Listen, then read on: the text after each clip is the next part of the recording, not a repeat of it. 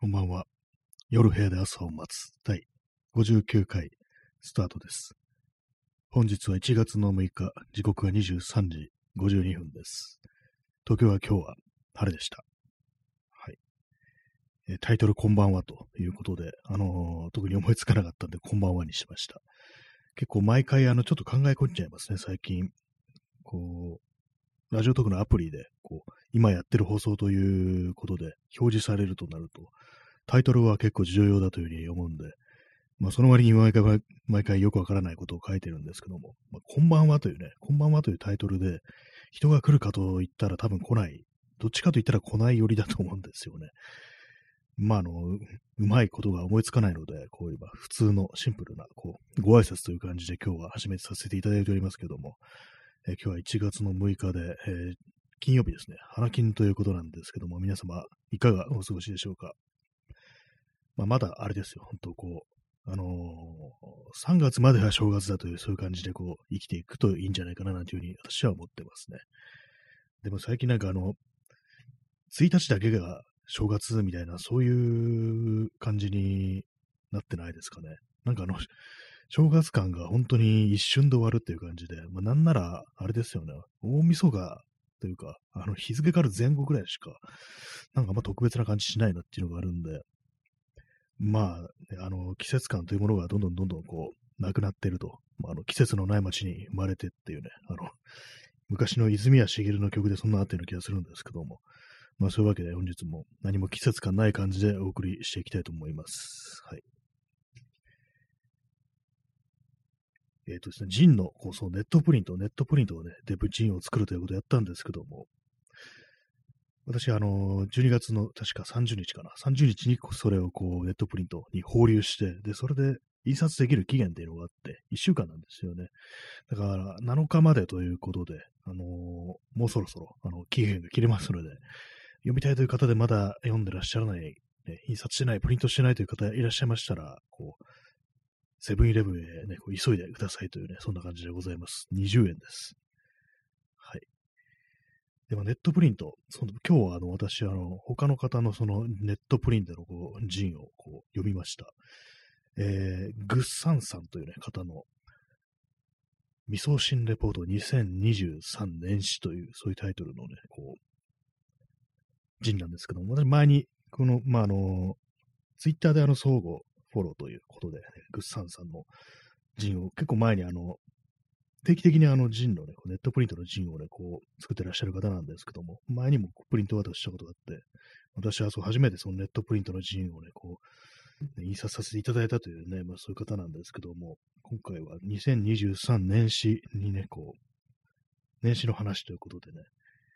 こういくつかのエピソードというか、これはあの エーよんいちまいという感じで、まあ、ハートありがとうございます。で、ちょっと挿絵もあるんですね。挿絵、挿絵というか、なんかちょっとしたの絵もあったりして、いいですね。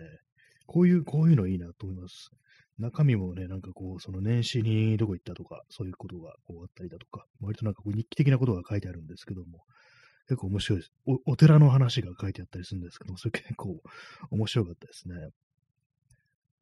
あと、川沿いをちょっと散歩した話だとかも、結構その、私の知らない地域の、知らない風景みたいなのがこう、そこで何をしただとか、こういうものがあったとか、そういうことが書いてあって、なんか結構リアルに感じますね。なんていうんですかね、これね、写真とかで見るよりも、なんか割とこう、すごいなんか近く感じられるような、なんか実際になんか自分がなんかこう、ちょっとね、その場所を訪れて、見てみるような、なんかそんな感じすらちょっとあるんですけども、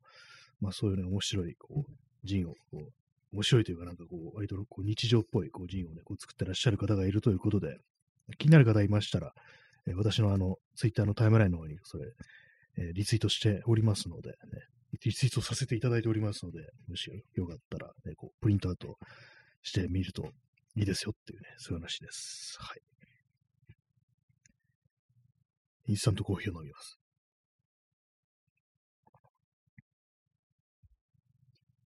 あの、手書きの、手書きの絵みたいのがこうついてくると、やっぱいいですね、なんかね。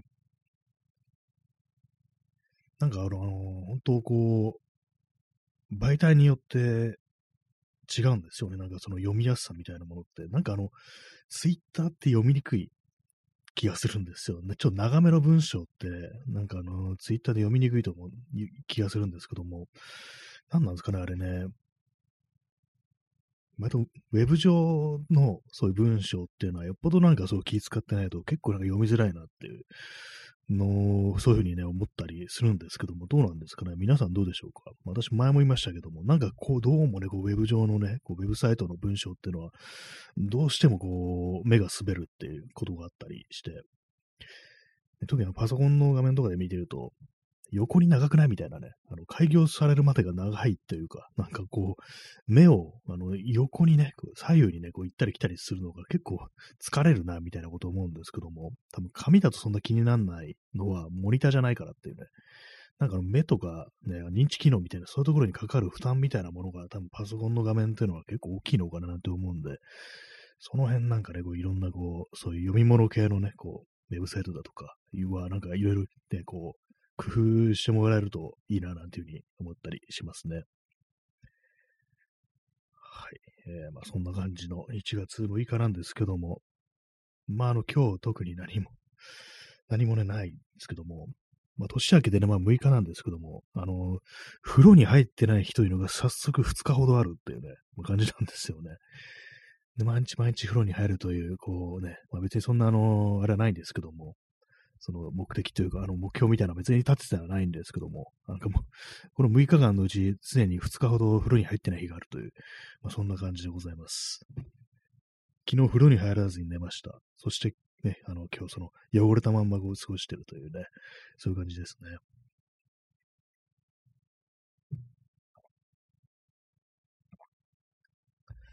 なんか喉が渇きますね。やっぱりあのー、またあれですよ、水飲まなくなってしまってます。もうコーヒーばっかりっていう感じで、良くないですね。やっぱりなんか冬寒くなってくるとどうも、こう、水分補給ってものがおろそかになったりするのはよくあって、乾燥してるなっていうのがこう分かってるんですけども、ダメですね。なんかね、飲ま、飲まなくなっちゃいますね。はい。まあそういうこともあり、特に今日はね、喋ることないですね、本当にね。今日はそのジンを、ジンをプリントアウトしたという感じなんですけども。まあ今日はあんま進めてないです。あんまっていうか、全然進めてないです。その文章うんぬんだとか、普段なんかこう、自分がこう、あれやろう、これやろうって言ってることについて、今日はちょっと全然なんか、あれですね、進めてないですね。またなんか良くない感じになっちゃってますけども、あまり本もね、読んでないですしね。なんか本当にこう本って限界があるなって思いますね。当たり前なんですけども、この世界中すべての本を読むことはできないという、まあ、全部そうなんですけども、音楽とかもそうですからね、そう考えるとなんていうんですかね、こう、恐ろしいなと思います。人間というね、こう人間の命というものには限りがありますから、こう最終的にはもうそのね、こう、後に置いたまま死んでいくというね、そういうことになりますから、本当なんかでも私、そんな読書家でもないし、手持ちの本というものもそんなにないんですけども、だからもう全部ね、読み切るなんてのは、もう手持ちというね、ことに限れば、ね、こう、簡単なんですけども、なんか、読まずに死にそうだなみたいなことをね、ちょっと不吉なこと言いますけども、思っちゃいますね。別にすぐ死にそうだとかそういうわけじゃないんですけども、なんかああだこうだ言って、こう、ね、手をつけないまんま、ああ、そういえばこれ読んでないわ、つって、こう、息を引き取るみたいな、そんなことがありそうですね。音楽もそうですね。なんかね、手持ちのね、シーディー とか、まあ シーディー ってあんまね、使わなくなりましたけども、買わなくなりましたけども、他にもなんかこう、ハードディスクにね、入ってるダウンロードした音源だとか、そういうものね、なんか全然こう、あれですよね。最終的に聴けてないのがね、まだかなりありますね。私そんな音楽、よく聴くタイプではないんで、P さん、えー、読まずに死ねるか。あ、なんでしたっけ？そういうのなんか、ありましたよね。なんかキャッチコピーみたいで、読まずに死ねるかみたいなね。まあ、そこまで言えるような、こう、ね、文章だとか、本とかがね、あれば、こう、いいなというふうに思いますね。読まずに死ねるかっていうね。読まずに死ねるかって検索したらすぐ出てきましたね。内藤陳。なんか、これ前に話したような気がしますね、ここでね。なんか、ありましたね、これね。読まずに死ねるか。何、どういう流れでこの、なんかね、こう、話をしたのかちょっと覚えてないんですけども、なんか前も同じような感じで読まずに死ねるかで調べたような気がします。この内藤陳という人の名前もなんか出てきたような気がするんですけども。ね、コメディアン、コメディアンですね。内藤陳、ね、コメディアンですね。コメディアン、俳優、書評家ということでね、こう、それでなんか前にここで出たんでしょうね、話がね。コーヒーを飲みます。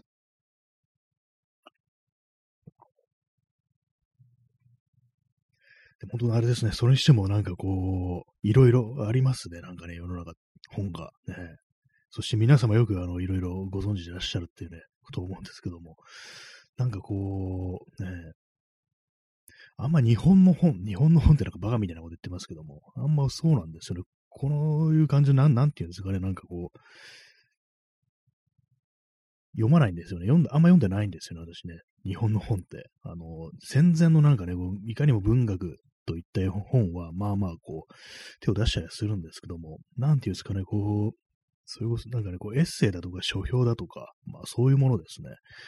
それ、なんかこの戦後のなんかそういうものっていうのをね、あんまこう読んでないっていう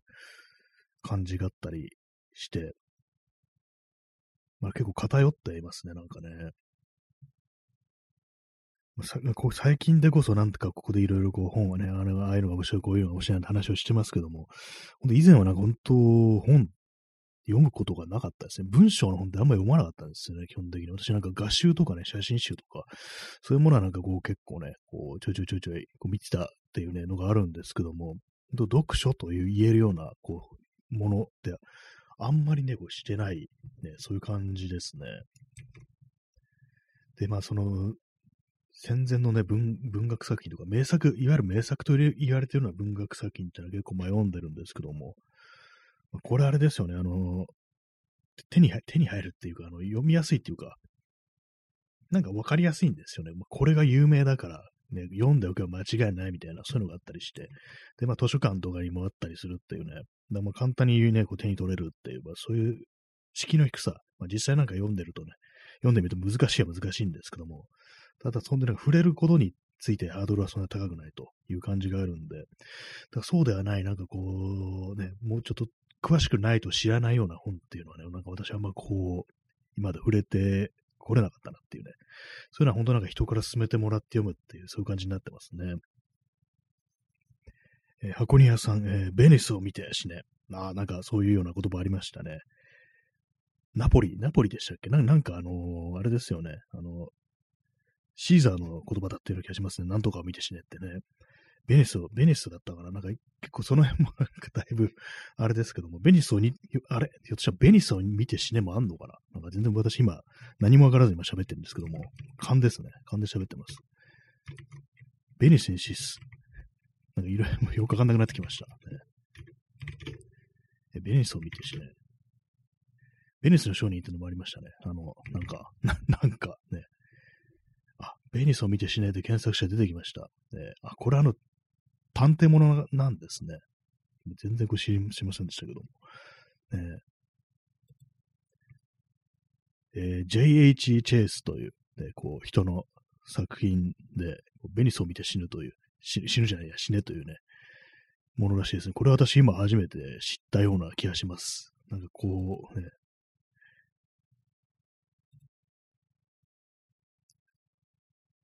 でも結構ね、あの、この手の、この手のっていうか、推理物だとかミステリーだとか、ハードボイルドものは、もうここ全然こう私、知らなくて。そうなんですよね、本当に。基本本のことすれば、ね、なんかこう皆様からこういろいろこう、教えてもらうと、なんか本当にわかんない、知らないことが多いなっていうか、ほぼ知らないなっていうのがあったりして、えー、そうなんですよね。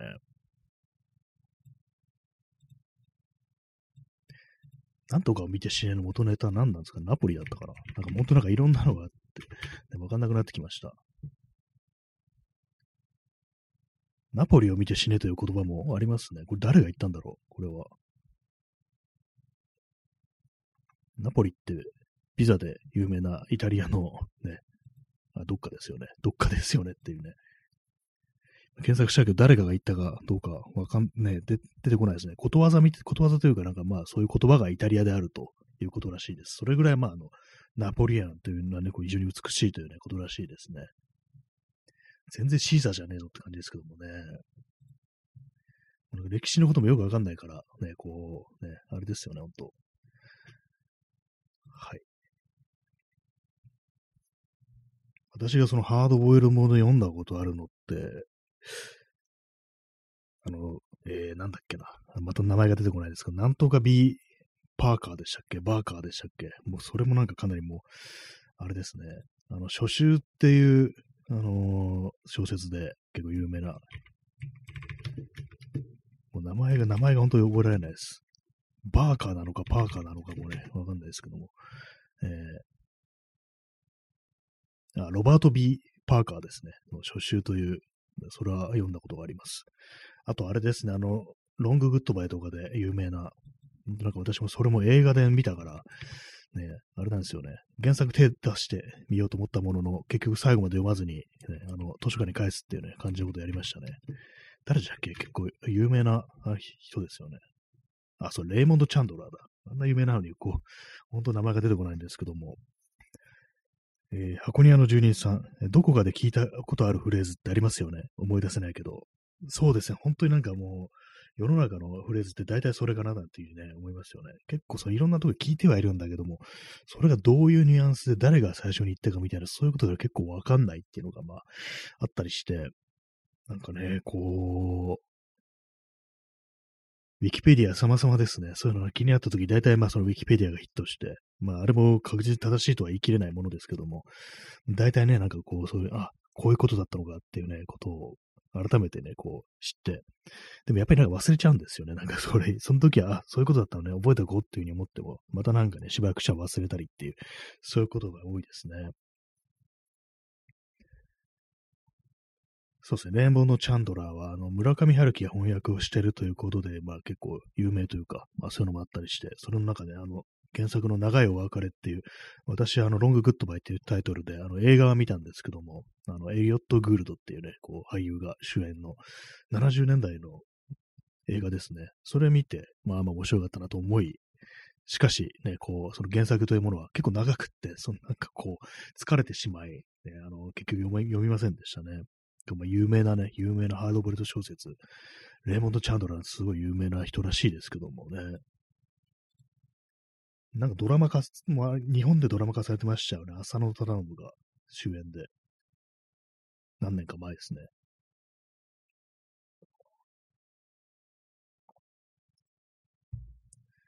はい。ね、まあそういう感じで、読んでない、ねこう。名前とかは知ってるけど、もう全然読んでないという本が非常に多いぞと。ね、ありますね。エスエフ 小説も全然読まないですよ、私ね、本当にね。大体まあ映画で知って、でそれであの、原作どんなんやって感じでこう読んでみたんで、そういうのはあるんですけども、本当なんか エスエフ 好きの人ってなんか本当になんかこう、エスエフ 小説読みまくるという、まあ当たり前ですけども、なんかそういう人が割に多いようなこう、気がするんですけども、私本当なんかどうしてもビジュアルみたいなものが入っていく人間なんで、本当なんか映画、映画からこう入っていってっていうね、そういうのが多いですね。最近、最近というかもう、あんま私の読んだ数少ないそう エスエフ 小説、最近ではあれですね、あの世界の終わりの天文台っていう、まあ、これはあのネットフリックスでこう映像化された、あのー、ミッドナイトスカイっていうね、今名前が出てきませんでしたね。ミッドナイトスカイっていうね、これはあの主演があのジョージ・クルーニーだったと。監督もジョージ・クルーニーだったのかな。まあそういう感じで映像化されたんですけども。あとあれですね、あの、アンディ・ウェアというね、あの、原作がアンディ・ウェアの火星の人っていう、これあの、マット・デーモンが主演で、ね、オデッセイっていうね、タイトルで映画化されましたけども、最近な、そうですね、ここ数年とかそれぐらいですね、触れた エスエフ 作品ですね、あの、ちゃんと原作があるってなると、まあなんかこう、あれですね、あの、結構、やっぱり原作っていうか、あの文章、だと、本当なんか長くね、細かく描写できるということもあったりして、なんかそれさっき言ったアンディ・ウィアの火星の人なんかは、あ、これはちょっとあの映画よりも原作の方が面白いなっていうふうに思いましたね。映画はやっぱりなんかこう、長くてもね、さんじかん以内に詰めなきゃいけないっていうのがあるんで、そういうなんかすっごい細かい描写とかが、ちょっとやっぱりあの、ある程度こう、のところまでしかできないっていうのがあったりして、その火星の人は本当になんかこう、その、まあ火星にとこ取り残されて、あの、一人でね、こう、生き残らなきゃいけないっていう、そういう話なんですけども、いかにしてなんかこう、その食べ物をどうにかするだとか、水をどうにかするだとか、あの機械とかがなんかもうね、こう故障してどのこうのとか、そういう細かいことが非常になんかこう書いてあるんですけども、それがやっぱりあの映画だと、ね、あのちょっとね、そんなすごい細々と説明してるわけにもいきませんから、やっぱりそういうのもあったりしてね、ね、まあ、つまらなくはないんですけども、やっぱりちょっと物足りないなみたいな、もう終わりかみたいなふうにちょっと、ね、思っちゃいましたね。結構駆け足だなっていうことはちょっと思ったりしたんで、えーまあ、エスエフ の醍醐味みたいなものとして、ものとしてそういうなんかこう、そういう描写みたいなものが、ね、こう非常に事細かにあるなんていう、そういうのがどうもあるみたいですね。えー、箱庭の住人さん、えー、浅野忠信はエレクトリックドラゴンはちまんボルトとビタールはミニシアターで見ました。あ、なんかありましたね。エレクトリックドラゴンはちまんボルト。なんかこの間急に思い出して、そういえばなんかあったな、エレクトリックドラゴンはちまんボルトってっていう風にね、こう思い出して、思わずなんかこう YouTube で検索して、な、こんなんだったなっていうね。なんかあの映画もな、ちょっと何なんですかね、あれね。なんか妙に印象に残るんですよね、あのー、ね、謎ですけども、そう、なんかあの、だいぶね、ほんと昔なんですけども、でそんなにね、ああ、面白かったっていう感じは正直なかったんですけども、なんかインパクトあったなというね、感じありましたね。最後の方でその浅野忠信がね、こうなんとかかんとかとなんとかかんとかで、はちまんボルトだーっつってなんかあの、電撃を加えるみたいなね、なんかそんなシーンがあるんですけども、なんか、なんか妙に思い出すんですよね、なんか。謎ですね。ビタール、ビタールっていうのは私はわからないですね。知らないですね。ちょっと検索してみましょう。ミニシアター。ビタール、映画っていうのが出てきますね。あ、これは塚本慎也監督の作品。ブイアイティーエーエル、まあ、バイタルと書いて、ビタール。これは、これは知らなかった、知らない映画ですね。これ、でも浅野忠信ですね。これ。この映画はにせんさんねんの映画ですけども、これは見てないですね。そうですね。これも存在を私は今初めてこう知ったというような、そういう感じですね。なんか結構シリアスな、こう、なんていうんですかね、物語というかなんか作品にこう非常に感じられます。こう今、ウィキペディアでね、こうさっと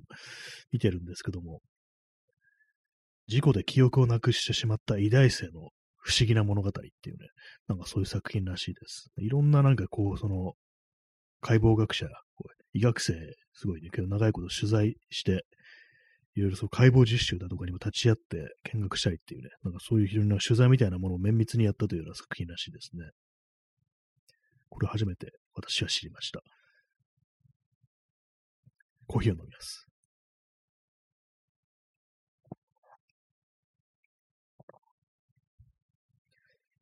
国空蔵さん、延長してありがとうございます。延長させていただきます。はい。はい、延長しました。そうですね、日本映画ね、日本映画も私、あの、結構、読、読まないじゃない、あんま見てなくって、ほんとなんか二十歳ぐらいまでなんかあんま見てなかったんですよ。でもなんかと、友人が割となんかそう日本映画詳しいっていう、詳しいというか結構見たりするっていう友人がこうできて、それでなんかこう見るようにね、なりましたね。となんかこう、それまではね、こう外国の映画ばかり見たというね、そういう感じですね。見てたとそういう感じですね。国蔵さん、さんじゅっぷん延長チケットありがとうございます。ひゃくにじゅうまいもの延長チケットに囲まれて、私はこの放送を送らさせていただいておりますけども、ね、ありがとうございます。まあでもなんかこう、最近は、まああれですね、あの、見てますね、日本映画。去年、去年見た日本映画。去年あんま映画見てないんですけど、だからでもさ、去年とかもうほんとなんか半々ぐらいでね、こう日本の映画だったんじゃないかなみたいなことを思いますね。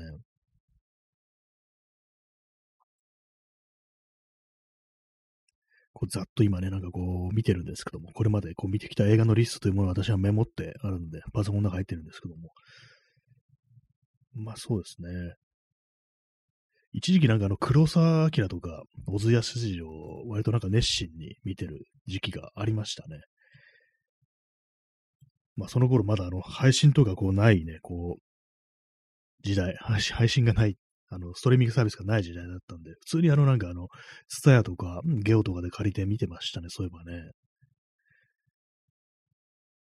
P さん、えー、延長チケット減りましたね。えー、せんまいにも届こうという時代が夢のよう。まあ、そうですね、一時期なんかさんびゃくまいくらい、こう、ありましたね、なんかね。これ、あの、いや、あの、期限切れなんですよね、これね。やっぱ期限はね、あの、結構ね、あの、すっと切れていってしまうものらしく、そうなんですよね。いただいたはいいものの、それはあの使い切る前にあの期限というものが、こう、どうもどうもね、こう、消えていってしまうみたいなね、切れてしまうみたいな、そういうことがありますので、まあ、なんかあれですね、あの、こう、今、言葉が出てこないですけど、延長チケットじゃない、なんか普通のギフトとかでも、まあ、大丈夫でございますというね、なんか自分から言ってますけども。で、まあね、そうですね。本当にね、そうなんですよね。このね、有効期限がなければ、どんどんどんどんね、こう溜まっていくっぽなんですけども、ある程度ね、ある程度のあれで、こう、どんどん消えていっちゃうっていうのが、こう、ありますね。確かにせんまいとかね、あってもね、まあ、使い切れないですからね、まあ、確かにこう、その賞味期限を設けておくっていうのは、そんなね、こう、悪くないのかもしれないですね。えー、時刻はれいじじゅうはっぷんですね。そうなんですよ。オズとかね、黒沢とかを結構見たりだとか、あとなんか、男は辛いよをね、こう全部見てるね、こう、年がなんかありましたね。全部、全部かどうかわかんないですけども、結構ね、なんか、こう定期的にこう見てたというね、そういう時代がありました。周りになんかこう、一度なんかこの監督を見てみようみたいな、ね、感じになると、結構ね、続けて視聴するっていうね、そんな感じになってる時がありましたね。そういえばね、今なんかあんまこうそういうことしないですけどもね。小津安二郎あれ結構見たと思うんですよ。まあ昔はなんかほんとこう、体力というか、なんか映画を見るね、あの気力がほんとあったなというね、感じしますね。まあでも内容ね、内容なんかちょっと、そんなに覚えてるかというと、正直あんまそこまでじゃないなっていう。小津安二郎の映画ね、なんか結構その、まあ、あのね、そういう有名な作品とかね、まあまあこう覚えてたりするんですけども、な、なんかこう、ね、なんとか家の秋とか、ね、まあ小早川家の秋だとか、サンマの味だとか、タイトルは覚えてるんですけど、内容は正直覚えてないです。ないですね。あの、浮雲とか東京物語とか東京母食とか、あとおはようとかね、あの、その辺のちょっとなんていうかね、こう、作品は覚えてるんですけども、なんかあのー、あれなんですよ、私が覚えられない小津安二郎の映画、父と娘の話ってちょっとなんかね、あんまこう覚えられないような気がします。ね、割と細やかなね、こう家庭内の、その、あれですよ、そういう父とね、こう娘の、なんかこう、微妙な、なんかこう、ね、そういう感情のやりとりみたいな、そういうものは、なんか、なんかああいうものちょっとね、覚えてないですね。もうすごい、なんかちょっともう少しドラマチックなね、感じの、そう、浮雲だとか、浮草だっけなんかわかんなくなってきました。ちょっと、いつもあれ忘れちゃうんですけども、浮草、浮草だったか浮雲、あれ旅芸人のね、あの一座の話ですから、そういう感じは結構その、ね、舞台がね、ちょっと変わってるとね、覚えてられるんですけども、本当なんか家庭内で完結する話っていうのを、割となんかちょっと見た後ね、ちょっと忘れちゃいますね。本当なんかね、小ば、小早川家の秋っていうね、渋すぎるだろう、そのタイトルはっていうふうに思いますね。ハートレンドありがとうございます。私が一番なんかこう、小津安二郎の映画でインパクトあったシーン、映画の中のワンシーンで、あの、長屋紳士録っていうね、これはあの、戦後間もない頃かな、結構前なんですけども、あの、笠智衆がね、こう出てくるんですね。長屋にね、こう、迷い込んできたあの、子供ですね、孤児ですね、なんかあの、捨て子ですね、なんかそれをなんとかこう、いろいろね、みんなで面倒見て、どうのこうのっていうね、まあ、人情ものなんですけども、その中にあの、あれなんですよね、その、笠智衆演じるね、こう、笠智衆が演じるのが、あの、田代さんっていうね、すいません、この話にかいめかさんかいめなんですけども、田代さんっていうね、名前のなんかこう、左官屋さんなん、なんですよね。あの、壁塗ったりするね、職人さんですね。左官屋さんなんですけども、で、そのね、あの、田代さんがね、覗きが得意なんですよ。ね。何, 何を言ってるのかって感じですけども、某、某マーシーもなんかそれで捕まったというね、ねそういうのありましたけども、なんかその宴会、ね、あのシーンで、あの、そういえば田代さん、あんた覗き得意なんだってっていう風にね、そういうね、そのおばさんがなんかこう、主人公のおばさんが言って、え、あんたそんな趣味あったの意外だねっていうね、人は見かけによらないね、みたいなこと言うんですけども、その覗きじゃないと。それあの、覗きからくりっていう、あの昔のなんかお祭りとかで、あれですね、なんていうんですかね、あの、こう、スライドショーみたいなものらしいんですよ。どうやら。なんかこう、あれですね、覗き込む、こう、窓みたいなのがあって、そこから中覗くと、あの、まあ、回転、回転するんだったかなんだかよくわかんないですけども、要はなんかフィルムみたいなものがこう回転して、そこになんかこう映像みたいな、まあスライドですよね。スライドショーみたいなのがこう映し出されてて、そこにあの、あの、ほんとなんかあの、活動弁士っていうね、昔の活動写真の弁士っていうね、昔あのサイレント、音がない、声がしない映画、ね、音声がない、ない映画ってものがあって、で、それをこうなんかこう、言葉でね、こう解説していくっていうね、そういうなんかこう、役割の、ね、人がいたらしいんですけども、それと似たような感じで、まあ、その、まあ、紙芝居みたいな、スライドショーに合わせてその物語をね、こう、ね、こう、お芝居みたいな感じでこう説明していくっていうね、こうそういう余興というかエンターテイメントがあったらしいんですよね。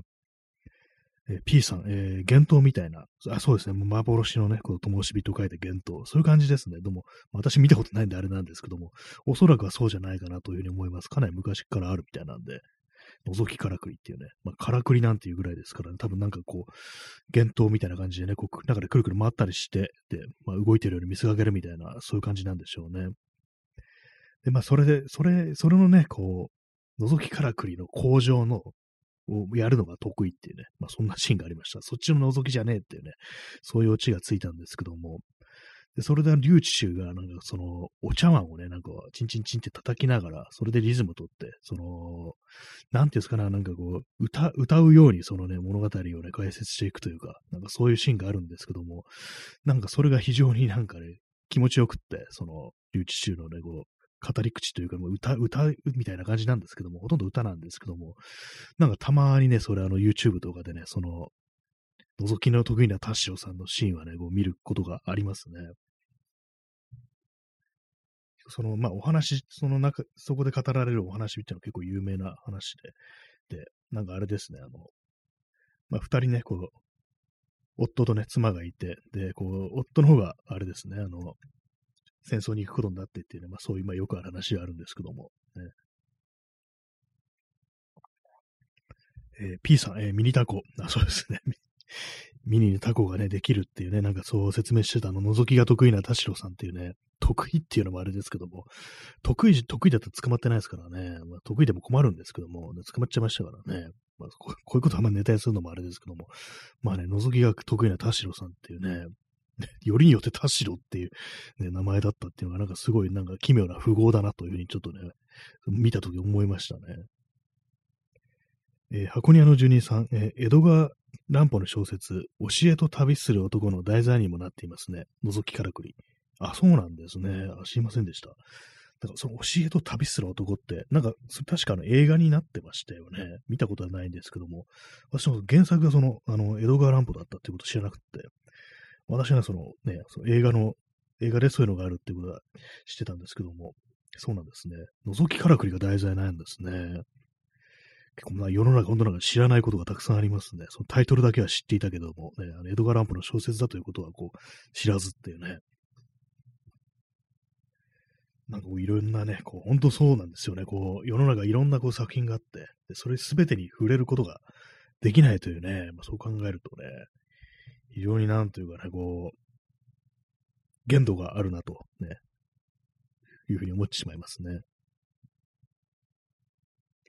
まあなんかこ、これだけはね、読んでおこう、見ておこう、聞いておこうみたいな、そういう作品、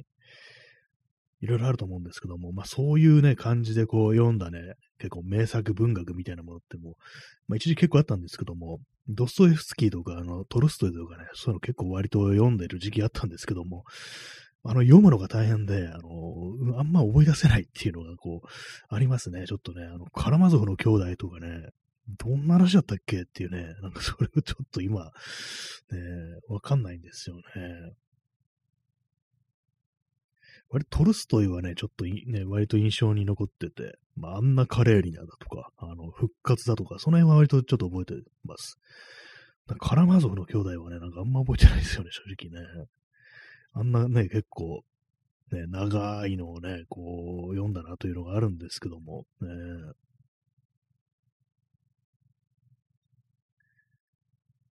アンナ・カレーリナっていうのはあれですね、あの映画にな、なんかね、こう映画にな何回かなってたなというね、こう、記憶があるんで、映画の方もなんか確か前見たことがこう、あるんで、それでちょっと印象に残ってるのかもしれないですね。まあ、ほんとなんか、忘れてしまっても一回読んだという事実はね、もう変わるわけではこうないので、まあね、あの、悪く忘れてしまったとしてもそれはそれでいいっていうふうにはね、まあ思うんですけどもね。えー、箱庭の住人さん、えー、膨大な情報が処理 し, しきれなくなって、えー、メールや郵便物が溜まってしまい、放置しがちです。あ、そうですね、本当にね、ね、メールとかね、本当無限にね、やってきますからね、本当にね。私、あのね、今日、あの、その、登録してるメーリングリストみたいなものを ま, まとめて読みました。まとめて読みましたって大したね、分量ではないんですけども、なんかあのー、それこそ人じゃないですけども、あの、エッセイ的なものをね、こう、そのメーリングリストで配信してると、あの、サブスタックっていうサービスで配信してるというね、人がいて、私それ登録してるんですけども、それを読んでましたね。なんかね、あのー、ちょっとね、億劫になると、一回億劫になると、なかなかこう、その読ま、読まなくなっちゃったりして、結構ね、まあ大変ですよね。郵便物もね、なんかね、こういろいろ来たりして、なんかああいうのね、ほんとこう、捨てる、ね、ほんと、まあこれはいらないと思ってね、ビリッて捨てるなんていうのよくありますけども、なんかあの、紙を捨ててるな、みたいなことをね、思ったりして、なかなかちょっとあの、ちょっとした罪悪感というか、なんというか、そういうものがね、ちょっとね、出てきますよね。こんなのいちいち送ってこなくてもいいのにな、みたいなね、そういうのとかありますからね。割と私、あの、まめに、そういうメーリングリストだとか、そういうね、配信登録とか、そういうのを結構解除するんですけども、結構ほんと人によってはそういうのなんかこう、一回登録したらもう来るがままみたいな方もね、結構いると思うんですけども、割にね、そういうのね、眺めるとほんとなんか、こっちが代わりにそのね、あの、登録解除とかね、こう、やってあげたくなったりしてしまいますね。まあ、さすがにそういうことしませんけども、なんかほんとものすごい数の、そういうね、メールが、しかも別に読む必要もないような、そういうね、あのメ、メールマガジンとかそういうやつ、ああいうのがね、こう、たまりにたまって、ほんとなんかあの、未読、ね、受信箱の未読があの、きゅうせんろっぴゃくとかなってね、とかそういうの見たりすると、もうなんか、あ、もう片付けたいみたいな、なんかそういう気持ち私は結構ね、こうあったりしますね。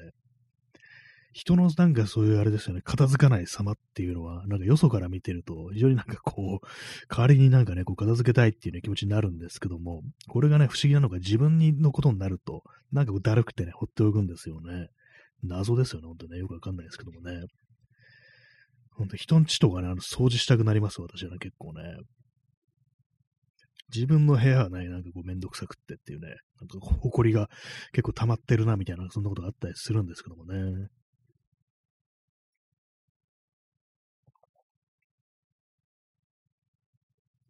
この間、あの、スマートフォンをね、こう、初期化して、で、それアイコンとかが今結構ね、あの、アプリのアイコンとかが結構割と散らばってる状態なんですけども、それもなんかめんどくさくって整理してないですね。割とその横に何ページもね、そうある感じで、いろんなところにですね、こう、ちりじりにね、こう、アプリがなってるっていうね、感じですね。割と整理整頓はなんか結構ね、私好きなこうタイプ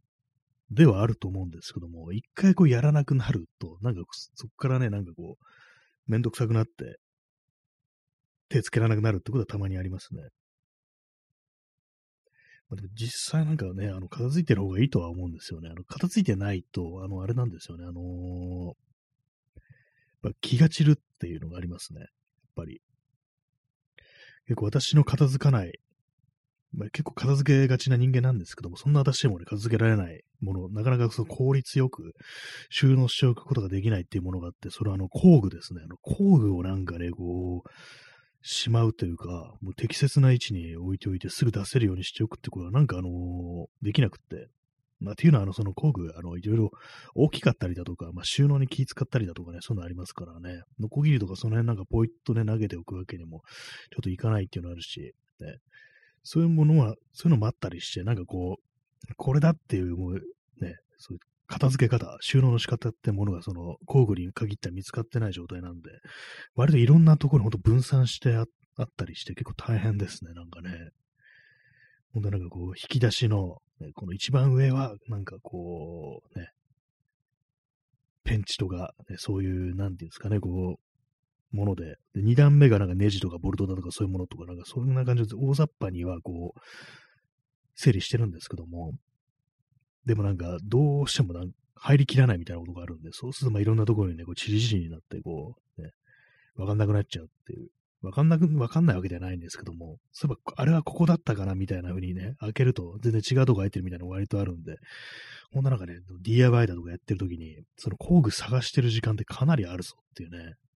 そういうのよくありますね。ネジ類とかそうですよね。これに、ここに合うネジ、ね、どっかあったかなみたいな感じでね、こう探し回るなんていうね。で、まあ、あ、ないって感じでね、まあ、慌ててなんかホームセンター買いに行くなんていうこともたまにあったりしますね。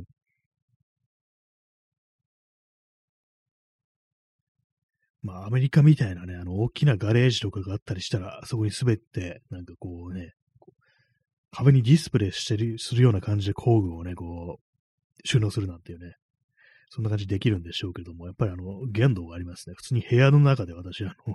ノコギリとかね、まあそういうものを使ってますのでね、布団の置いてある部屋でノコギリとかドリルを使ってるっていうね、状態に な, なってるんでね、今、ゲップが出てきましたね。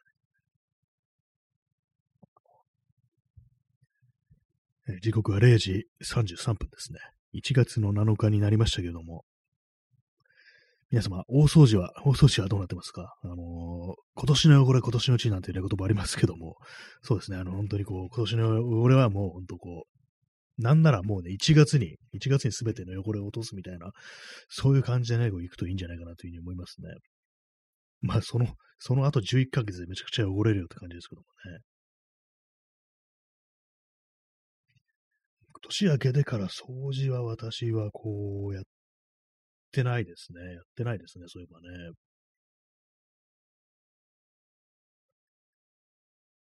そうですね、ない、ないですね。なんか私、あのー、枕、最近っていうかもう結構前から気になってるんですけども、なんかね、あのー、枕が汚いような気がするんですよ。どういう枕を使ってるかというと、あれなんですね、中にあの、そば殻が入ってるタイプの枕なんですよね。で、まあ、それ結構長いこと使ってるんですけども、なんかね、あの、汚いんですよね。なんか、なんか茶色っぽくなってないこれみたいなね。なってないっていうか、もう確実になってるんですよ。なんかあの、でもなんかそんなにね、あのー、異臭がするとかそういうわけじゃないんで、おそらくなんかそば殻の、なん、なんですか、油っていうかなんていうか、そういうものがちょっと染み出して、ね、あれに、その布にね、あの、その枕のね、生地に映ってんのかなと思うんですけども、なんかね、ほんとだんだんだんだんすごく汚く見えてきて。で、まあそのそば柄の枕って洗えないんですよね。そういう弱点もあったりして、で、まああの、非常にまあ使いやすくはあるんですけども、なんかどうもね、その寝るときに、汚いというか、まあ、正確には汚くないのかもしれないですけど、なんか色のついた枕、ね、茶色っぽくなってる枕見ると、なんかかなりね、テンションが下がるんですよね。枕カバーを装着しても、なんかもう、枕カバーもね、結構長いこと使ってるんで、別に破れてはないんですけども、多分生地が薄くなってきて、ちょっとそのね、あのー、茶色っぽくなってるのが透けて見えるみたいな感じになってるんですよね。ちょっと透け感が出てきてるんですよね、こう。そば柄の枕に透け感が出てきてるっていうような感じなんで、まあ、それがなんかこう寝るときにね、こう非常に気になるっていうね、そんな感じになってますね。で、枕ってなんかあんまり変えたくないっていうのがちょっと気持ちあって、ね、あの、寝心地とかね、かかりますからね、今、なんかどうもそ、これを使い続ける方がいいのではないかというふうに思うんですけども、まあ、枕カバーをね、分厚いやつにして、まあ、そういうのがあんまこう気にならないような感じするっていうね、それがいいのかもしれないですね。結構あのー、なんかそう、服とか、そのね、布についた汚れっていうので、私が非常にこう印象に残ってるのが、あのキアヌ・リーブス、ね、あのキア有名なね、あの俳優ですよ。キアヌ・リーブスのプライベートの写真で、もう結構前だと思うんですけども、あの、オレンジ色のダウンベストみたいなのをね、よく着てるっていうね、そういう時期があの、キアヌにあったらしく、なんかそう、プライベートの写真でよくね、それを着てるっていうのがね、どうもそういう時期があった、あったっぽいんですよ。で、なんかそのね、あの、ダウンベストの首の周りがなんか結構黒くなってて、これやばいよねっていう感じのね、ぐらいね、汚れてるんですけども、なんかそのね、彼はなんかあんま気にせずに、それ、気に入ってたんだかなんだかね、よくわかんないんですけども、なんかあのー、あ、これ多分ずーっとこればっか着てんだろうな、みたいなね。なんかそんな感じのね、すごい印象に残ってて、だなんか汚れたね、なんかこう服とかを見ると、あのキアヌ・リーブスのね、オレンジ色のダウンベストの襟のとこが真っ黒になってるっていうのをね、こう思い出しますね、あれね。普通に汚ねえな、これみたいなことをね、見てて思ったんですけども、まあ今、今なんかあれ着てるのね、なんかこう見ないんで捨てたんでしょうね、多分ね。さすがに汚くって。ね、なんかそう、ね、有名なこう俳優のなんかプライベートの服装が汚いことをなんか変に気にしてるというね、よくわかんないね、感じのお話してますけども、ほんとなんかびっくりするぐらいなんかそのダウンベスト、オレンジだからまた目立つんですよ、その汚れが。これはもうちょっと着ちゃえ、ね、もう終わりでしょうって感じで。多分ダウンベストだからね、洗えないっていうのは多分あると思うんですけども、あとあれですね、今思ったんですけども、キアヌ・リーブスバイクに乗るから、なんかバイクの油がついてるって可能性もありますね、あれね。なんかいろいろ整備したりだとか、乗っててなんか手に油とかついてて、それがなんかそのね、お気に入りのダウンベストにもくっついちゃったみたいな、それはちょっとありそうですね、考えてみたらね。なんか完全にあのね、皮膚の汚れみたいな、なんかそういうあれでは、もしかしたらないのかもしれないですね。まあ、にしてもちょっとこれをなんか外着ていくのはちょっときちいぞっていうね感じのね、まあ、そんくらい汚いキアヌ・リーブスのダウンベストというね、非常にインパクトがあったなというふうに思いますね。え P さん、えー、草薙剛のジーンズ、洗わないもの。あ、草薙先生ね、草薙先生ね、ジーンズ洗ってないっぽいですよね。なんかね、あの YouTube のチャンネル見てると、こことかね、もう完全に擦り切れてるんだけども、これがいいのよみたいな、なんかそんなこと言ってますからね、なんかね。草薙先生もかなり洗ってないんじゃないかな。やっぱああいうね、なんかあの、アメリカ人特にデニムとか凍る人ってね、やっぱりなんかこう、洗わないことによって、もういい感じに仕上げていくっていうのありますからね。色を落とすのにも、なんかあの、洗わないで着てた、履いてた方が、あの色落ちがいい感じになるなんていう、そういうのありますからね。糊とかついてる状態で吐き込むといい感じにこう当たりが出るなんてね、そんなこともあったりして、おそらくはその草薙先生もそんな感じでね、こう過ごされてるという、ね、ことでしょうから、まあまあね、あの、先生のジーンズはね、汚いんじゃないかなと思いますね、本当にね。まあでもあんだけたくさん服持ってると、あんまこう汚れるまでもなく、ね、こういろいろなんかこう吐き回すことになってるのかなというふうに思うんですけども、まあね、私も一時期なんかこう結構デニムとかね履いてる時期ありましたけども、でもなんかあの洗わないより、あれですね、私あの、普通にね、ガンガン洗った方が、なんか結構いい感じに色落ちしたなっていうね、記憶があるんですよね。実際どうなんだろうってね、わからないものはありますね。私の経験でなんか普通に洗濯、ね、それもなんかあんまこう、ね、気にしないで、普通に蛍光剤とか入ってる普通の洗剤で洗った方が、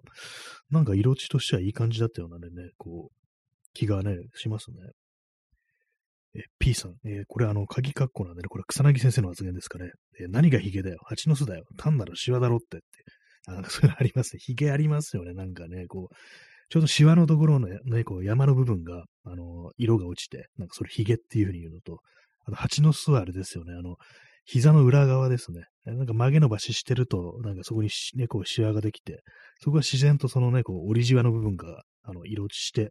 でそれからなんかね、こう、模様がなんか蜂の巣っぽい模様になるっていうね、ことでね、そういう風に蜂の巣って呼ばれてるのありますけども、まあ、それに対して、こう、草薙先生が、単なるシワだろっていうね、なんかね、単なるシワだろって、でもこれがいいのよっていうね、なんかそういうこと言ってましたね、本当にね。私、蜂の巣出てるね、蜂の巣出るぐらいまで育てたデニムがあって、それは普通にやっぱりあの洗濯してましたね、本当にね。まあ、全然そういう知識なく、なんかただただね、こう、履いてただけなんですけども、まあでもなんかね、こう、その色落ちしたデニム、未だになんか捨てずにね、取ってありますね。もう膝とかも完全に破れて終わってるんですけども、しかも太って履けなくなったしっていうね、あるんですけども、未だになんかやっぱ取ってますね。なんかすごいこう、あ、こんなに履き込んだんだみたいな感じで、感慨みたいなものがね、こう、出てくるんでね、捨てずに取ってありますね。まあそうなんですね。他の人からはね、こう、理解されないですよね。ただ汚いだけでしょっていうのをね、でもそれ本人からしたらもう、自分がこう長年履き込んできたことによってこうできた癖みたいなものですからね。でもこれがいいのよっていうね、まあそういうやつですよね、いわゆるね、本当にね。まあ、本当そうですかね、草薙先生のなんかね、スウェットとかパーカーとか普通に穴開いてんなっていうのがありますからね。私も結構ね、あの、その、今着てるね、パーカーとか、かなりもう擦り切れてて、もうこれもさすがに終わりだろうみたいなことは思ってるんですけども、なんかその草薙先生のね、あの動画とか見てたら、あれちょっとありかこれみたいなね、感じになってきてしまいましたね。なんかね、こんだけなんかボロボロで吸い切れてるのは、やっぱこれも一つの味だろうみたいなね、気になってきたんで、まあ、これはね、なんかこう突っ込まれたら、まあでもこれがいいのよっていう感じで、あの、合弁していこうかなというふうに思いますね。本当に袖のリブとかがね、もう完全に終わってて、スカスカになってて、でこう、腕まくっててもね、スッと落ちてくるんですよね。その何もこう締め付けがないもんですから、ゴムが完全に伸びきってて、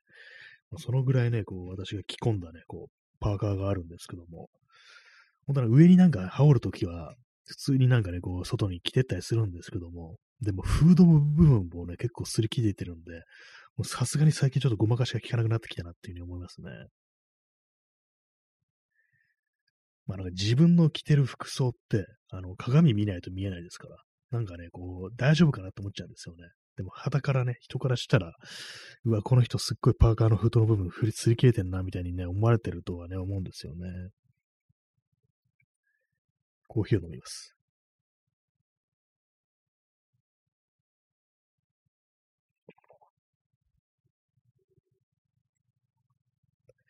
まあでもなんかアメカジとかどうなんですかね、今は。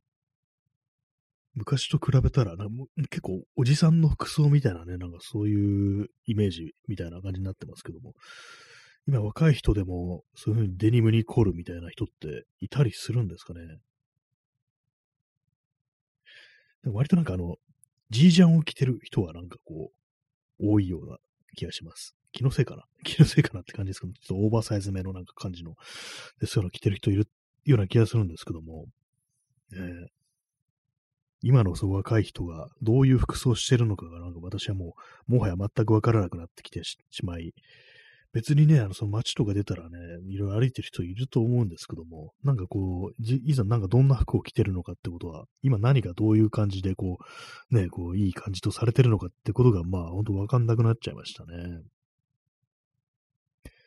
最近なんかたまに外出るときに、私がじゅうごねんまえに買ったジャケットを、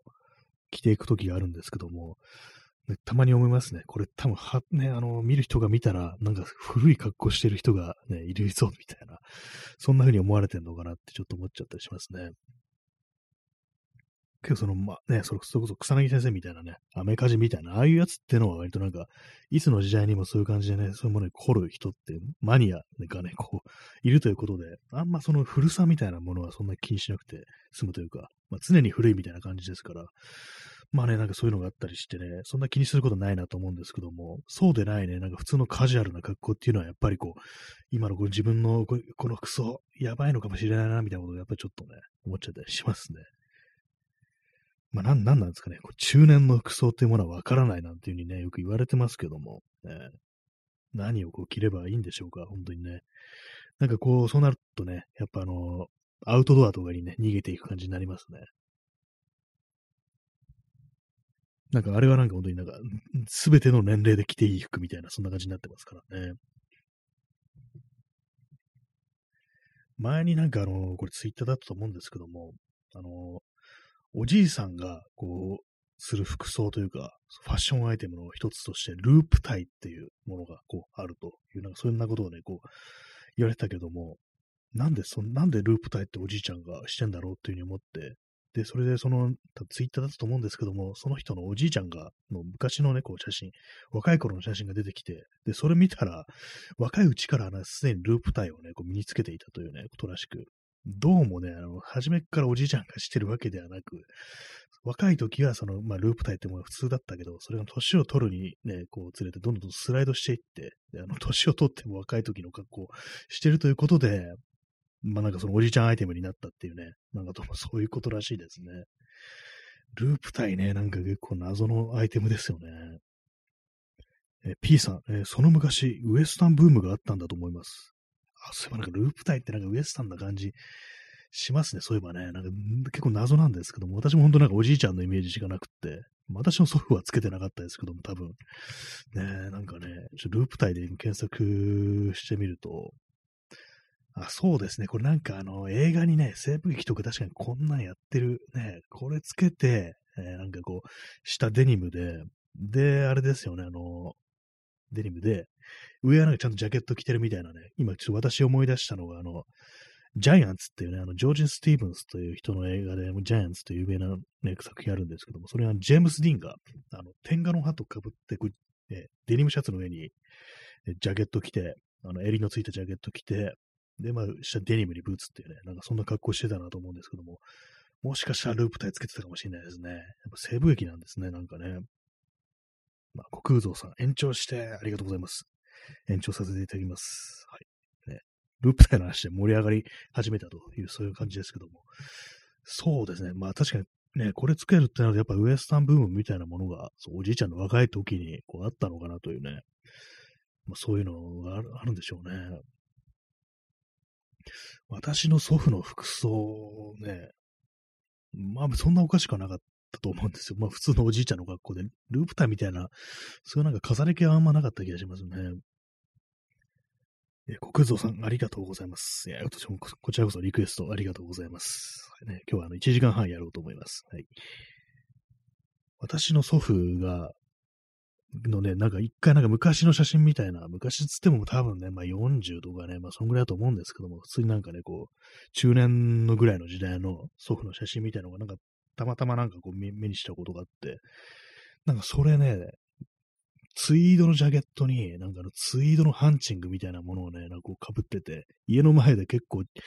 なんかちょっとポーズみたいなの撮ってるみたいなね、そういう写真があって、結構なんか私としては意外だったんですけども、おじいちゃんがなんか、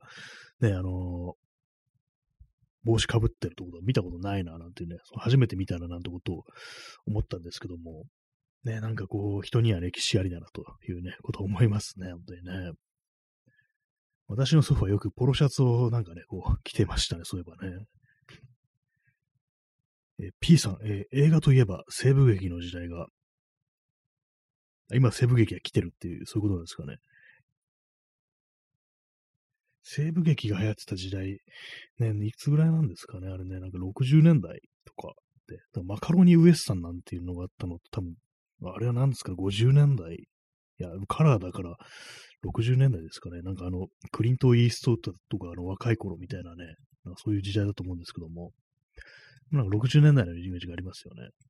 まあ、私が西部劇っていうと、西部劇で一番好きな作品っていうとあれですね、やっぱり、明日に向かって打てっていう、あの、あれです、あのロバート・レッドフォードと、あれですね、ポール・ニューマンですね。あれがやっぱ一番、まああれはなんかアメリカンニューシネマ的な感じでね、こう、取り上げられがちな、ね、作品ですけども、あ、そうですね、マカロニウエスタン、せんきゅうひゃくろくじゅうねんだいからせんきゅうひゃくななじゅうねんだいぜん半に作られたイタリア製の西部劇っていうね、だからマカロニなんですね。え P さん、えー、映画や連続テレビドラマで西部劇ばかりの時代があったのだと思います。ああ、ちょうどそれがあのおじいちゃんの若い頃っていうね、ループタイの時代だったというね、それはあるかもしれないですね。でもなんかあのブーツみたいのは、ね、こう、開かなくなるけども、ループ体だけは残り続けるという、非常になんか手軽ななんかこう、アクセサリーというかなんというかね、まあそういうものだから、まあ結構楽ですよね、ループ体ね。ね、なんか不思議ですね、ループ体。ね、なんか正確には、あの、ポーラー体っていう風に、こう、呼ぶらしいですね。これあの、正式なネクタイじゃなくって、あの、略礼装という、なんかそういう感じらしいですね。正式じゃないけども、まあ、純、純、なんかこう、ちゃんとした場みたいな、なんか、そんな感じですかね。ちゃんとしてるところでも、まあ、これで OK みたいな、そこの、そういうとこもあるっていうね、感じなんですかね。えー、現在はクールビズとして会社員が身につけたりって書いてあるんですけど、本当かって感じしますね、なんかね。日本ではせんきゅうひゃくななじゅうさんねんに省エネルックが流行し、ネクタイの代用として着用されたのをきっかけに普及した。あ、じゃあななじゅうさんねんに普及したとか結構意外ですね。なんかもっとね、あのー、昔ってイメージありますよね。なんかね、全然ななじゅうさんねんじゃあ、っていうね、ろくじゅうねんだい、ごじゅうねんだい、ろくじゅうねんだいみたいなイメージありますけども、ね、ななじゅうさんねんに若かったってなると、ね、何歳ぐらいなんだ？今、ななじゅうだい。っていうね、感じですよね。まあ、おじいちゃんかって感じですけども、私はそのツイッターで、ね、こう流れてきた、そのお じ, おじいちゃんので写真はもう、もうちょいね、あの、年はいってるはずで、そんななんかこう、はちじゅう、きゅうじゅうぐらいね、現在の年齢だって言ってるぐらいの、ね、感じだったと思うんですけども、ね、まあ、いろいろわけわかんなくなってきましたね、本当にね。まあ、なんかこう見てると、なんか結構、ね、ありな気がしてきましたね、ロープ体ね。ループ体ね。なんかね、いろんなのありますね、本当にね。なんかネクタイと比べてちょっとそうアクセサリー的な感じがするかなんか凝りようがあるっていうか、なんかね、それこそこう、あれですね、宝石的なものをあしらったりしてるなんていうね、なんかターコイズみたいなものをあしらったりしてるみたいなんていうね、そういうのがありますね。ジョニー・デップがループタイをつけてるね、なんかこう、画像がヒットしますね。いつかこう、流行ったりするんでしょうか。流行ったりするというか、なんというかこう、普通に身につけるというか、おじいちゃんじゃなくなるね、こう、日も来るかもしれないですね。あれですね、あの、パルプフィクションで、あの、ジョン・トラボルタが、あの、どうもつけてたっぽいですね、なんかね。なんかあんまりインパクトっていうか、印象なかったですけども、なんかどうもそうらしいです。ループ体ってなんか自分で作るのも結構ね、簡単にできそうで、なんか、なんか見てるとだんだんありな気がしてきましたね、なんかね。まあ私、あの、そのシャツとか、襟のあるね、ジャケットとか全然着ないんでね、ちょっとあれなんですけどもね。結構普段からのあのー、結構大きいバッグだとか、ね、そういうものを持ったりしてると、その襟のついたジャケットっていうものがね、結構、着れないんですよね。っていうのもなんかその、ストラップ、ショルダーストラップとかで擦れて、あの、すぐ毛玉になるっていう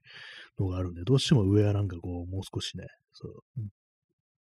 ラフに扱えるようなものっていう感じにどうしてもなっちゃいますね。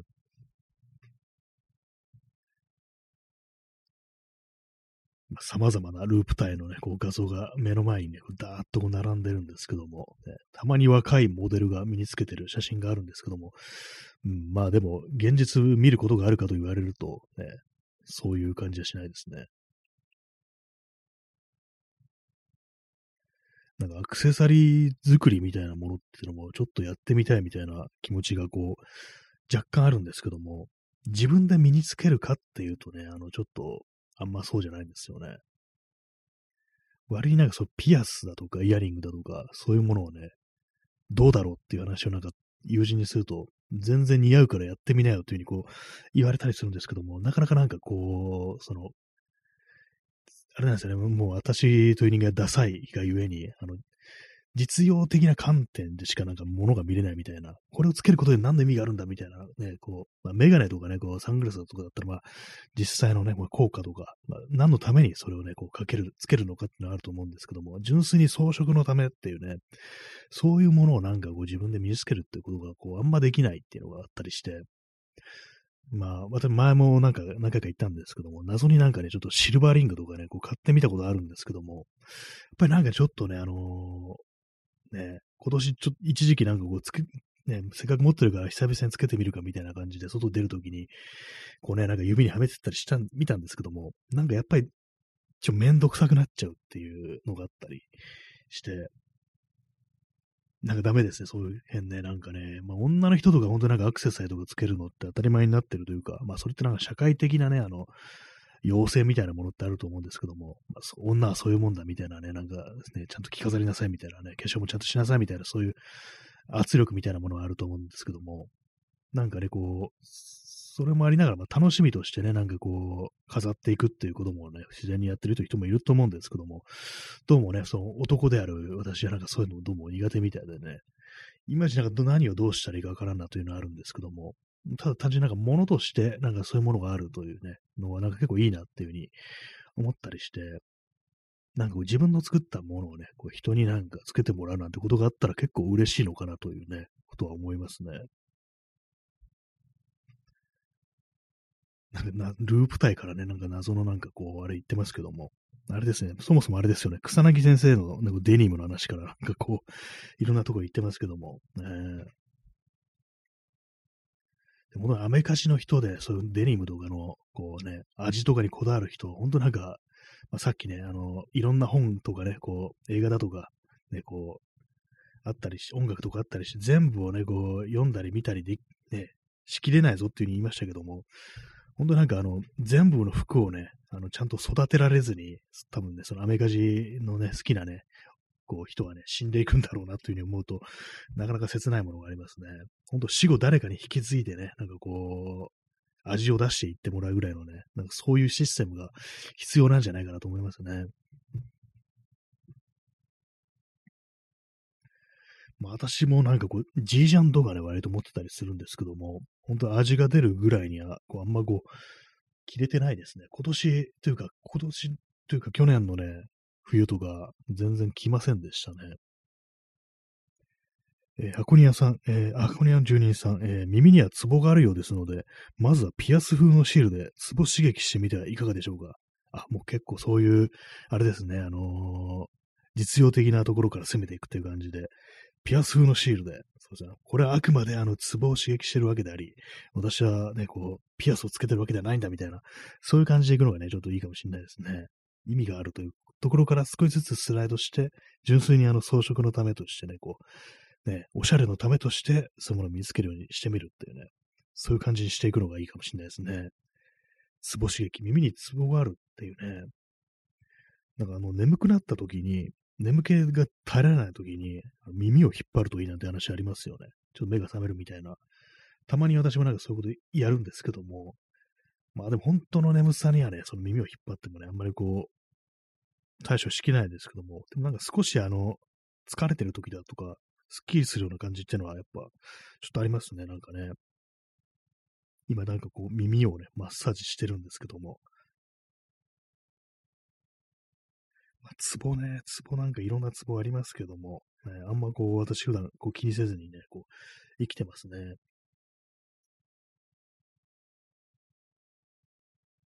まあでもなんかこう、皮膚というか、体はなんか本当にこうほぐしていって、ね、こう間違いはないですよね、本当ね。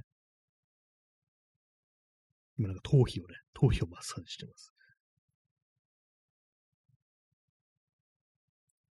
えー、箱庭の住人さん、気圧による頭痛にも耳を引っ張る動作は多少効果あるようです。あ、そうなんですね。よくね、あの、本当なんか気圧が下がってきてるって感じで頭痛くなる人がかなり多いっていう、ね、話を聞くんですけども、やっぱりなんかそうですね、あるんですね。耳の周りって結構ツボが多かったりするんですかね、なんかね。なんかしきりに今、なんか耳をね、こう、いじったりしてます。なんかマッサージしてますね。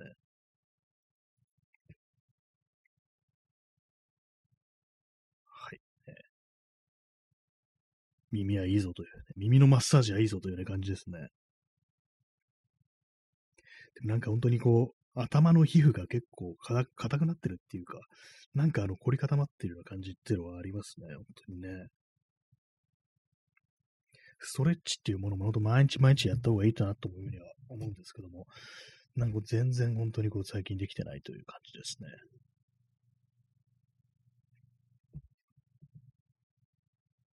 なんかあの耳をね、今あの、ね、あ、箱庭の住人さん、あ、手のひらで耳を包んで回すどうだ動作だったかもしれません。やってみてます、今。あ、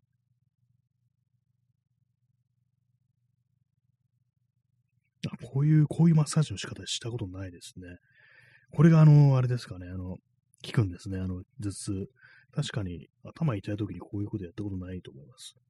ちょっと、あの、次、あの、頭痛に襲われたらやってみたいなというふうに思います。ありがとうございます。っていう風になんか耳マッサージしたらちょっと熱くなってきましたね、なんかね。今パーカーにまい重ねしてるんですけども、ちょっと上に着てるやつを、ジップを下ろしました。で、足元があの、電気毛布に、段ボール箱の中に電気毛布を入れて、そこに足を突っ込んでるんですけども、なんかだんだんだんだん熱くなってきましたね。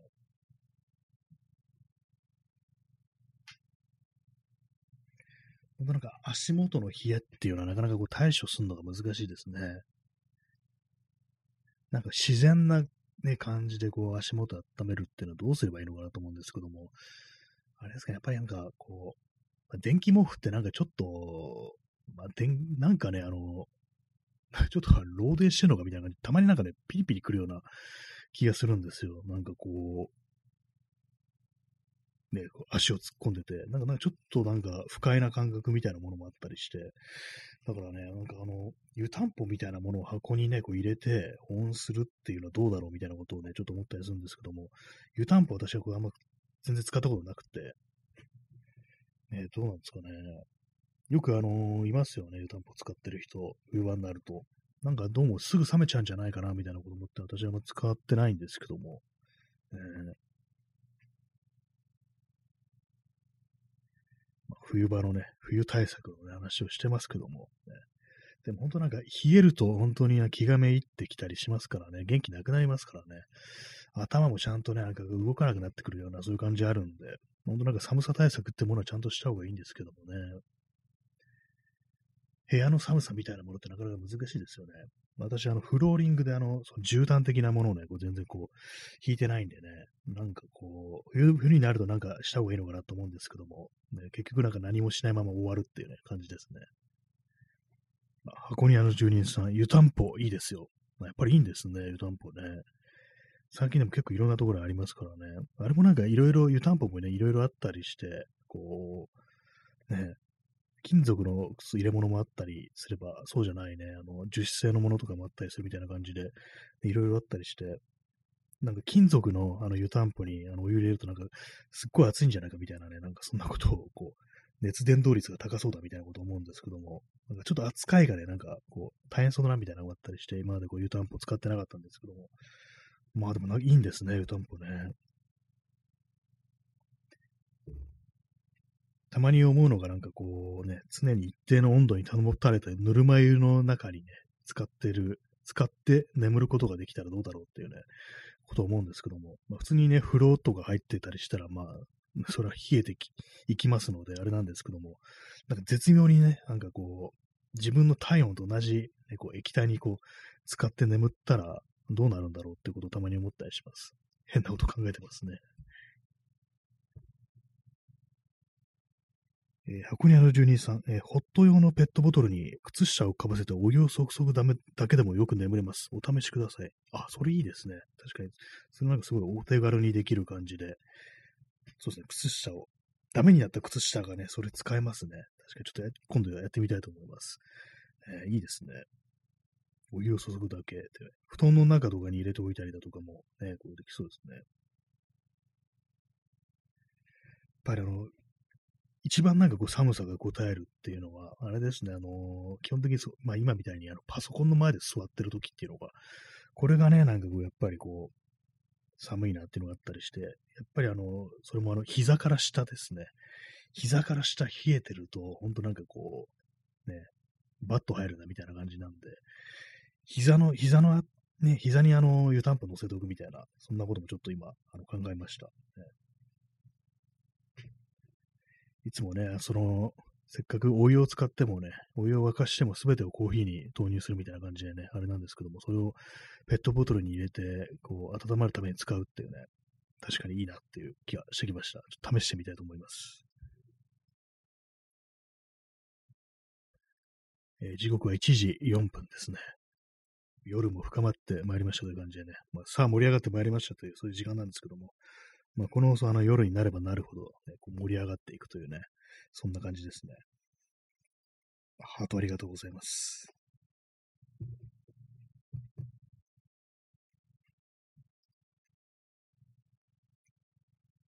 今日はコーヒーをちょっと結構ね、あの、飲んでしまってますね、本当にね。ごはいぐらいいってんじゃないかなって感じなんですけども、それも全部あのインスタントコーヒーで、あれですね、あの、めんどくさくって、あの、今日は普通のフィルターとか使って入れるコーヒーっていうのがめんどくさくって、あの、インスタントになっちゃってます。あと、皆様にね、ちょっとお伝えしよう。まあ、あいも言ったような気がするんですけども、あれです、あのー、ポット、ポットのね、掃除。あれはね、ちょっとやった方がいいです。定期的に。なんかね、何ヶ月かにいっかいは、あの、クエン酸だとかを使って、あの、なんかミネラルが固まるらしいんですね。なんかちょっと前に、なんかお湯急に出なくなって、ポットから、うわ、壊れたかと思ったんですけども、いや、これはなんかどっか詰まってる癖だという思って、で、そのクエン酸があったんで、掃除のために買ったクエン酸があったんで、それをね、あの、溶かして、まあ、そのポット半分ぐらいにお湯入れて、で、そこにあのクエン酸投入して、で、しばらく置いて、しばらく沸かして、しばらくして、で、お湯捨てるっていうことをやったら、すぐ、ね、すぐじゃないや、あの、ちゃんとお湯が出るようになったんで、結構ね、あれなんですよ、本当なんか今までね、あのー、全然掃除してなかったんですよ、本当になんかね、かなりのね、こう、いやもうじゅうねんぐらい経ってんじゃないぐらいレベルで、ごねんは確実に経ってますね。そのぐらい経ってるぐらいのね、ポットなんですけども、ダメですね。やっぱりね、掃除はね、定期的にしないとダメですね。いつか詰まっちゃうっていう感じなんで。あ、P さん、青汁ありがとうございます。ね、この大事なこう水分、補給ですね。青汁温めるとすごいことになるっていうね。青臭さがすごい増してね、やばいっていうことになったっていう話は前にしたような気がするんですけども、ありがとうございます。ね、水分補給したいと思います。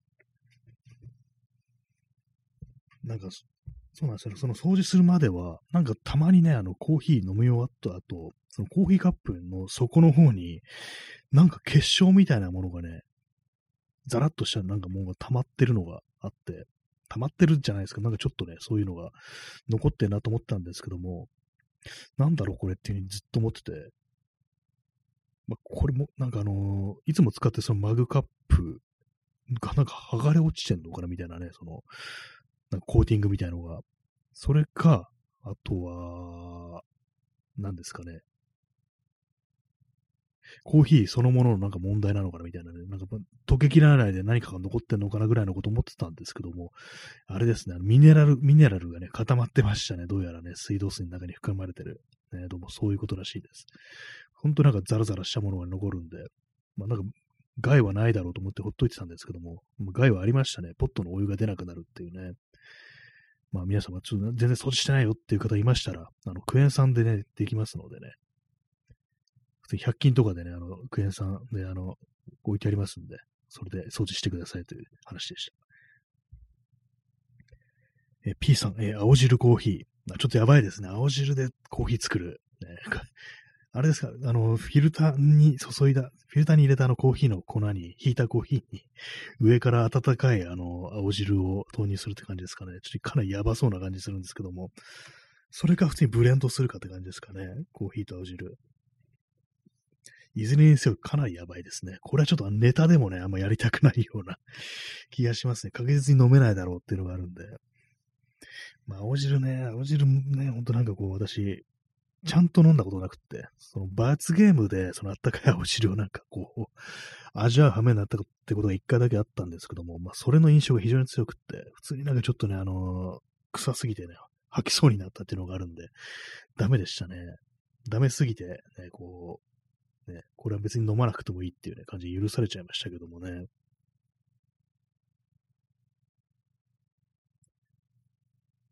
まあでも本当なんか、野菜、野菜はね、取った方がいいんですけども、ね、青汁じゃなく、それだったら普通に野菜食べる方がいいやっていうね、思いますね。本当にね。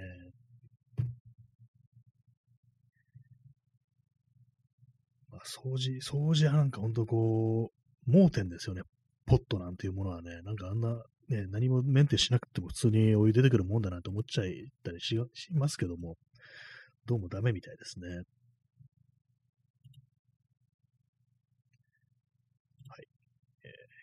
いちじきゅうふんでございます。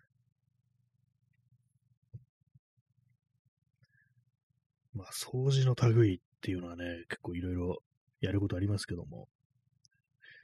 油ですね。油も結構大変ですよね、あれもね。私、あの、セスキ炭酸ソーダでしたっけ？あれを使って、あの、油系は掃除してます。結構落ちますね。なんかすごい普通の話してますね。座り直します。なんか足元が今日はなんか暑いですね。でもなんかそのね、あの箱の中にあの電気毛布入れて、そこに足を入れて温まるというやつ、まあ一つの対処法ではあるんですけども、やっぱりね、あの良くない、体に良くないというか、それはあのなんか座りっぱなしになるっていうね、まあ、これ本当にこたつとかでもそうなんですけども、それがあって、まあ、一旦座ると本当なんかあの、立たなくなるんですよ。本当に。それがなんかね、こう、結構長いことで固まったような姿勢でいるっていうのは本当体に悪いですから、結構本当に膝とかがなんか痛くなったりしてくるんですよ。そういうのやってると。だからね、なんか本当なんかこう座ってるうち、ね、座ってる時にどれだけこう温まれるかっていうね。じゃあね、どれだけなんかこうね、ちゃんとした体勢を構築できるかってことはいつも考えてるんですけども、まあでもそれなんかやっぱあの、こたつしかないんですよね、やっぱりね。そのこたつを、このまあ、椅子に座るような、ね、こう、体勢でこたつ使えるかっていうと使えませんから、ちょっと何言ってるのか分かんなくなってきましたね。なんか本当にこう、そう冬の寒さみたいなものってね、エアコンじゃね、ちょっとどうにもならないですからね、基本的にね。本当まあ二重窓とかをね、本当 ディーアイワイ する、すべきなんだとは思うんですけども、あれが結構めんどくさいっていうね、あれがあるんでね、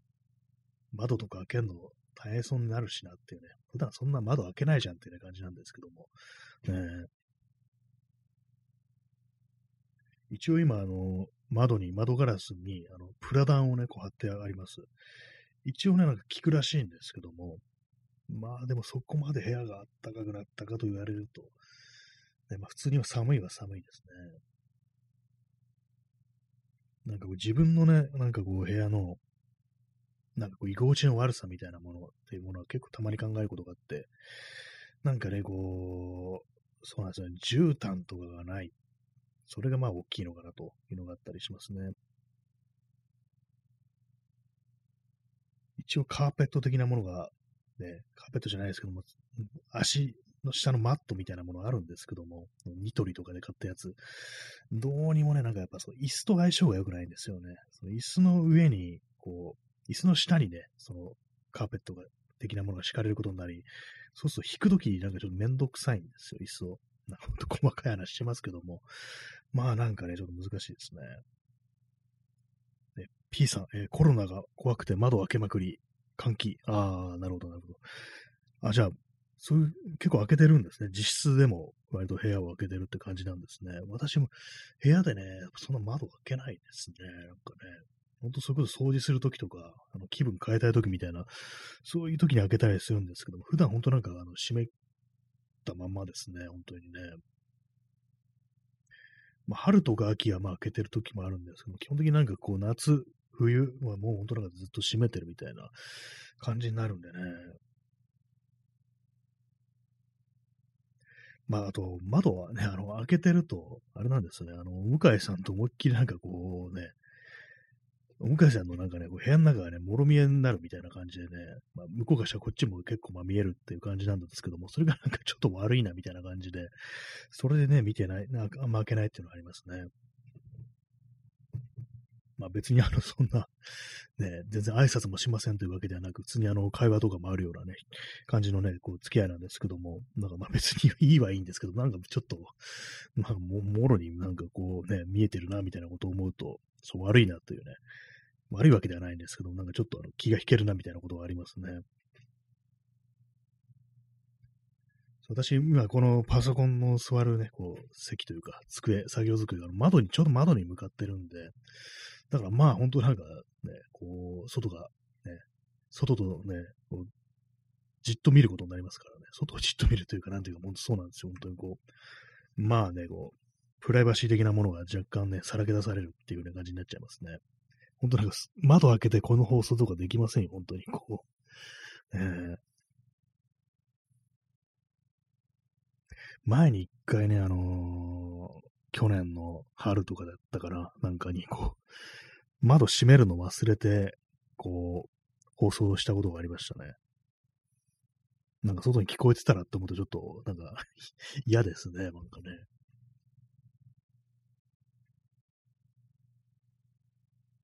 はい、まあそんな感じでね、こう窓の前から、えー、皆様にお届けしてるというね、この放送なんですけども。えー結構本当なんかこう部屋の模様替えみたいなこともたまに考えるんですけども、本当なんか今の体制が一番っていうような感じでこう決まっちゃってて、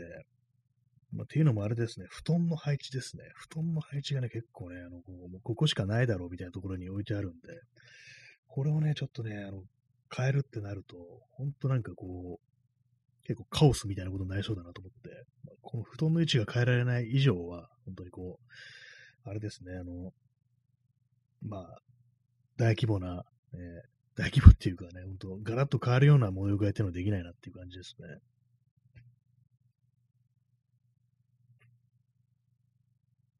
なんかこう、机がね、机が無駄にあるんですよ。ほんとこう、いち、に、さん、ね、机がみっつある部屋っていうね、変な部屋ですよ、ほんとにね。はい、はい。なんか部屋の話をしてます。たまになんかね、あの、こう、インターネットとかで、こう、まあ、ピンタレストとかで、なんか洒落た感じの部屋みたいなね、インテリアみたいなのをたまにこう見たりするんですけども、ね、なんか真似したくなったりするものとかも結構ありますけどもね。あれなんですよね、なんか私のこう思考としては、結構なんかね、その手の、部屋の写真とか画像というものを検索するときに、見るときに、ちょっと未来っぽい感じの方がいいな、みたいなね、感じのことを思ったりしてるんですけども、でもやっぱりね、なんかね、あの、こう、あれなんですよ。ああいう世界観には、木の机ってものがね、まず登場しないっていうのがあるんで、あと、フローリングじゃないっていうね、それがあるんですけども、あと、壁紙とかもね、なんかね、なんか、こう、普通の住宅のなんかこう、白い、ね、あんなんか、ちょっと凹凸あるみたいなね、あんなものじゃないですから、なんかこう、全然ね、自分の部屋そういう風にできるかといったらできないんですけども、なんかね、こう、もう少しこう、ね、いて気分がいいみたいな部屋にできないかななんてことはね、ちょっと思ったりしますね。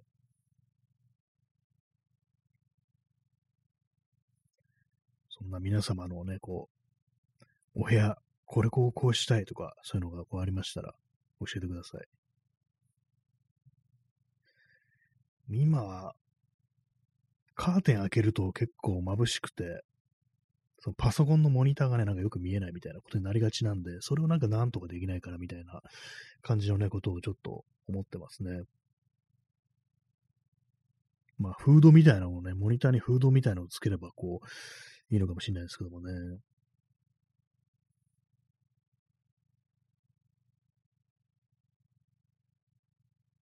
今、部屋をね、ちょっと見渡しておりますけれども、えー、結構いろいろなんかこう ディーアイワイ でね、こう、机だとか、棚とかそういうもの作りましたけども、まあなんかこう、ね、まだ全然ベストではないなっていうことはね、思いますね。